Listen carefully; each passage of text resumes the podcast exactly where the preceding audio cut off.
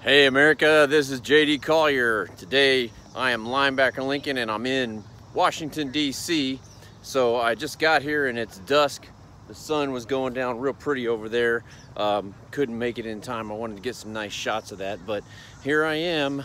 Uh, made it through all the traffic and today, today's Eagle Hoss and Hound podcast is going to be on Thomas Jefferson and the Eagle attribute of respect. Ready for another excellent show. It's the Eagle Hoss and Hound podcast. Okay, I'm back. So let's talk about the Eagle attribute of respect. Um, before that, I have to respect something like my bladder because my bladder is telling me it better be respected or else I'm going to be in trouble. I think you know what I'm talking about. I just drove down from Pennsylvania and uh, had me a big tall coffee. Um, I had a lot of travel yesterday and so I didn't get a whole lot of sleep and so I'm kind of tired, you know what I mean?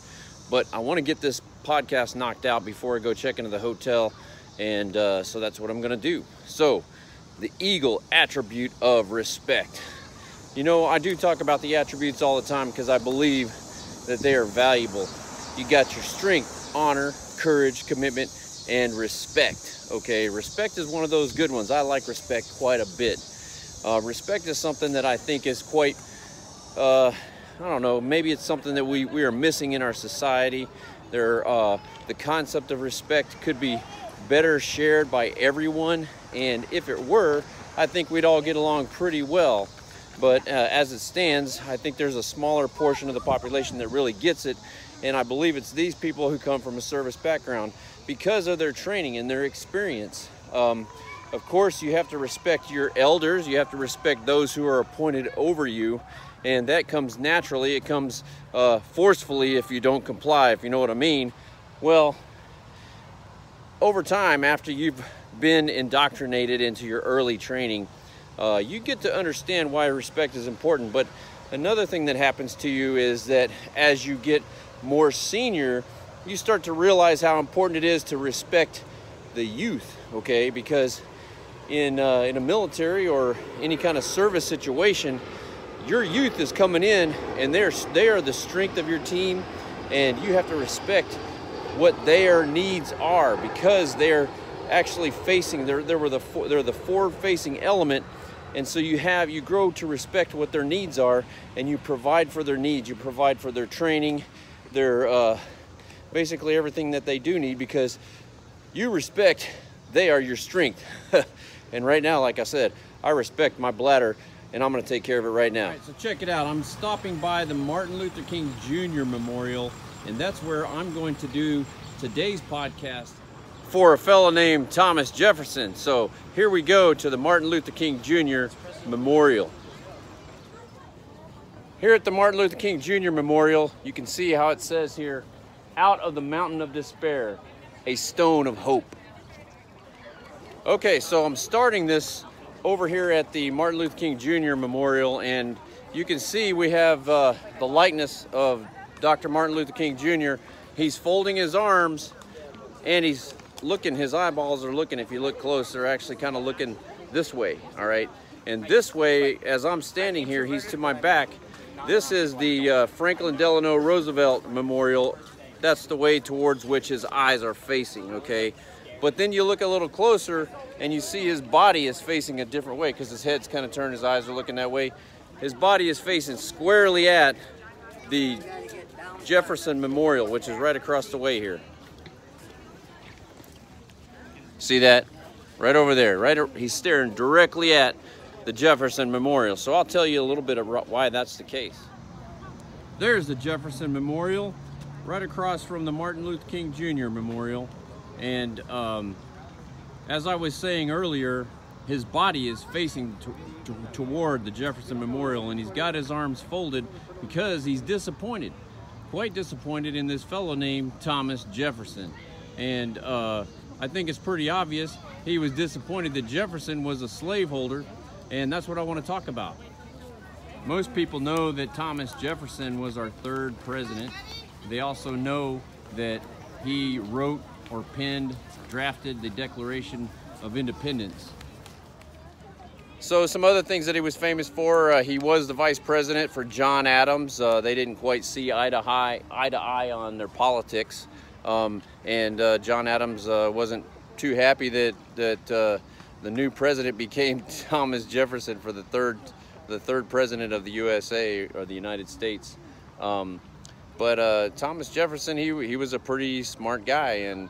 Uh, good in politics, and he had started his political career before uh, America was was America. It was still the colonies, and he was in the House of Burgesses in Virginia. Um, so he became uh, the politician, uh, learned uh, lawyer, you know, and uh, not too many people had the had the privilege of being able to be learned back in those days. Uh, of course, uh, because Thomas Jefferson was was uh, one of these slaveholder fellows, he had plenty of resources and he was able to do it. In fact, uh, Thomas Jefferson owned approximately 600 slaves throughout his life, um, and sometimes it was hard to understand. Well, why why would a guy who owns slaves why would he write something that says uh, all men are created equal? Well, that's what I want to talk about. He was conflicted, okay? So here's a guy that was born after maybe six generations are already here uh, in, in the uh, America, in North America, the British colonies.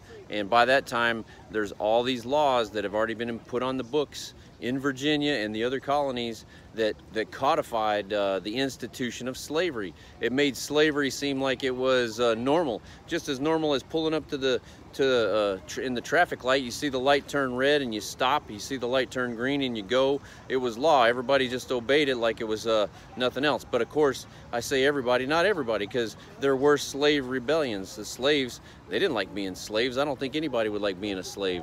In fact, if you did something like that to me and you took away my children and you you you had your way with my wife, I would probably rebel too. Okay, even to the death. Okay. So yeah, slavery was a pretty rough business. And uh, but this is a business that it was commonplace. Everybody was into it. Um, everybody knew what the deal was. Just like I said, pulling up to a traffic light, you know what to do when it turns green. You know what to do when it turns red. Well, uh, this is the world that Thomas Jefferson was born into, and he happened to be one of these slave holder people. So he thought it was right. He thought it was good uh, until the times that he, he thought it, he, he actually had uh, different different conflicting thoughts about it. And uh, there are times when he did express that.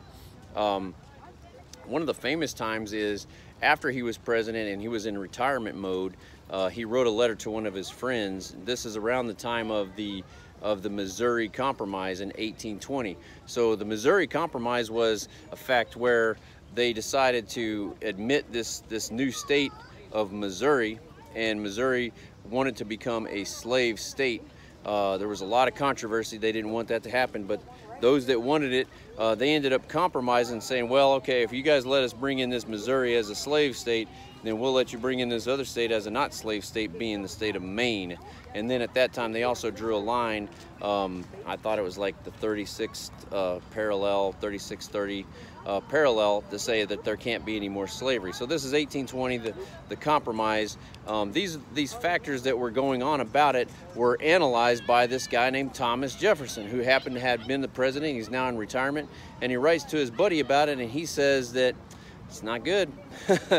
he was basically predicting the, the Civil War and that it was going to have to be uh, some way to resolve this issue because people's morals uh, were going to hold one way or the other and there wasn't going to be much compromise even though they wanted to call it this, this Missouri Compromise. So he wrote in this letter about how it seems like, he said in the letter, we have the wolf by the ear, okay? And this is Thomas Jefferson saying this.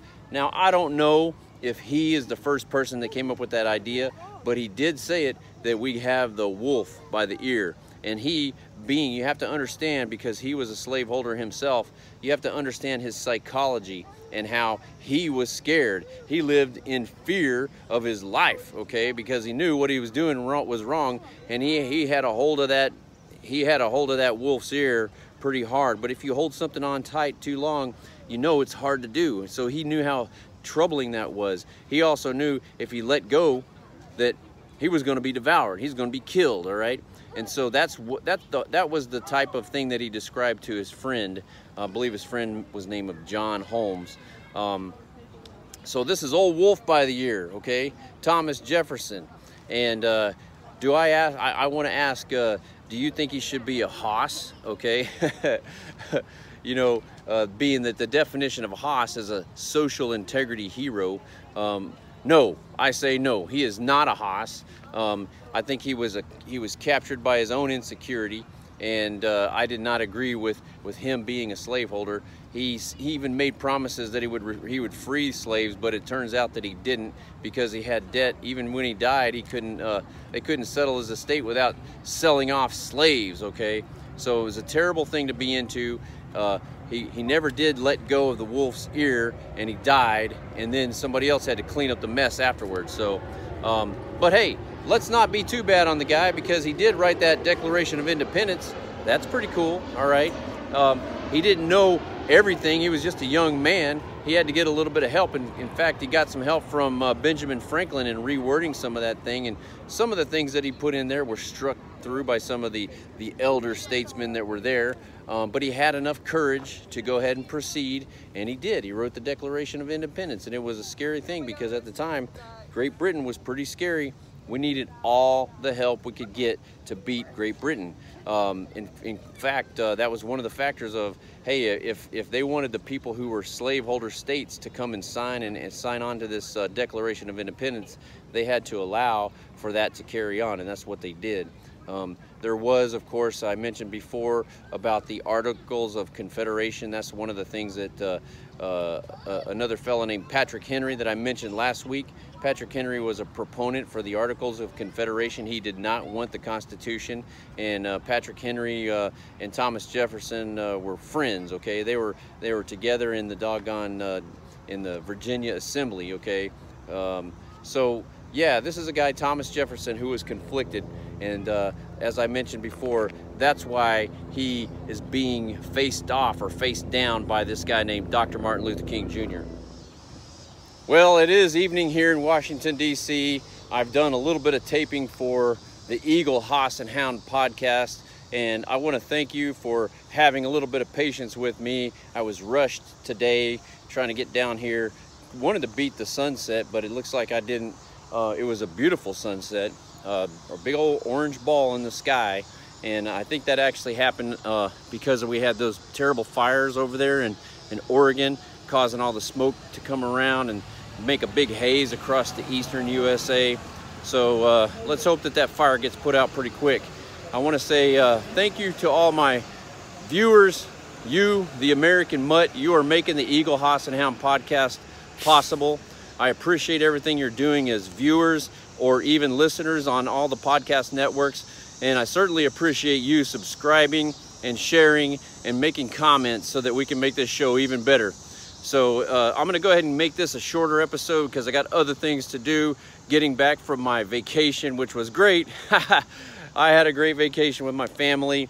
Um, I might even put a couple of little clips in here about the miles and miles of Texas because we went out to Texas, my daughters and I, and uh, we even stopped and saw the the Cowboy Stadium over there in Arlington on the way out of town. So uh, you might like it. I'll put that in here. So this is JD Collier with Eagle Hoss and Hound. I saw miles and miles of Texas, all those stars up in the sky. Hey America, linebacker Lincoln here, and you can see I'm in Texas. This is Arlington, the home of the Dallas Cowboys who are the only team in professional sports who did it right when it came to protesting on a knee. They did it as a whole team just before the national anthem, and then they all stood up and they all stood for the national anthem, showing respect to America. So I respect this team, America's team. How about you? And all the people said, Franklin, Ulysses, Franklin, Ulysses, Franklin, Ulysses, we fed up, fans unite! I saw miles and miles of Texas. All the stars were in the sky. I saw miles and miles of Texas. Okay, so I tried to uh, find some respect for our third president, uh, Thomas Jefferson. You see, there's the memorial.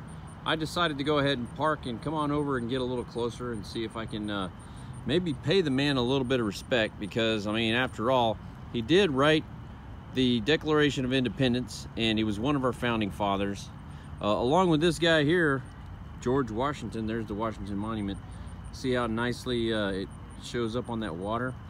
Um, but anyways, uh, both of these guys, they had issues. If you want to talk about that, both of these guys were slaveholders. And, you know, we're sitting right now in our modern age, we have the benefit of hindsight. Uh, but these two Virginians did not. Okay, they were in the beginning of our country. Um, they, coming from generations and generations of slaveholders, they thought that institution was right and uh, they didn't know anything else. Well, I think they had some morals that said that it wasn't right, and uh, some indications that uh, you know slavery was on its way out. Um, but I think more importantly, these guys saw the most important part was uh, starting our country and doing what was necessary at the time to fight the biggest boogeyman, which was England at the time. And so, because these guys had enough sense to uh, even allow slavery for the moment uh, in the states of the newly formed United States, uh, they they had to figure out a way to defeat England. And um, so instead of disturbing the peace and trying to get rid of slavery right away, uh, they opted for other things like uh, combining with the French to first of all win the war. And uh, of course, thanks to this eagle that I call George Washington, I call him an eagle. Don't call him a hoss because of his uh, slaveholding habits. Same way for this guy, uh, Jefferson, I do not call him a hoss because he was a slave holder. Um, but, you know, again, he did some pretty good things. Uh, as president, I thought it was pretty good that he was able to get the Louisiana Purchase and, of course, send uh, the, the explorers uh, to go find out about the interior of, of America. Okay, that's Lewis and Clark. They were dispatched by this guy named Thomas Jefferson. Well, Thomas Jefferson had some troubles during that time. I just had to uh, stop the recording because there's a bunch of airplanes flying over here in DC. So anyway, I was saying that Thomas Jefferson had a little trouble during his presidency. Uh, he was so bold as to work with the French and buy the Louisiana Purchase for $15 million, which was an excellent deal, by the way. Um, he was supposedly stepping outside of the uh, the role of president in doing so, and uh, some people said it was unconstitutional to uh, buy that kind of land in representing the United States. And well, you know, it was the early American uh, government, and one of the parts of the government was the third branch of government, which is the the uh, the uh, judicial branch. Okay, and uh, John Marshall was the supreme, basically the Supreme Court Chief Justice and John Marshall staunchly opposed uh, Jefferson in many ways. I think they were gentlemanly to each other, but very much uh, uh, opponents or foes. Um, so you know, John Marshall really had the the upper hand because he was appointed for life, and he set many precedences, uh, being that he was the one of the very first uh, people who to, who was in charge of that Supreme Court in the. So I'm going to take a little stroll over there and see if I can see the Jefferson Memorial up close. Well, I took a walk over here to the Jefferson Memorial and got close and it looks like it's blocked off. I guess they've got some construction going on. Uh, this happens from time to time. There's fencing around it. And uh, so I'm not gonna go in inside there. Maybe another time.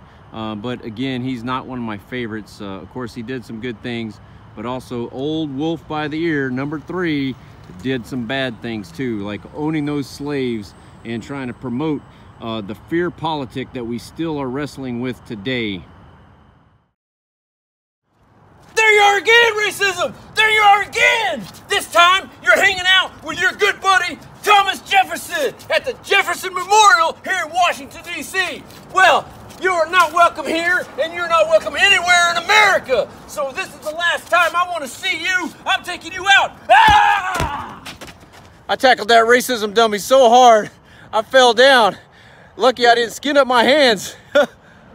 Racism, your ass is mine. I'm gonna keep finding you and tackling you all over this town and all over America. You are not welcome in America, racism, so get out! Get up, toward the floor. I go to work and I hit the floor. Hard work, work. A hard work, work. A hard work, work. A hard work, work. All right, guys, that's awesome.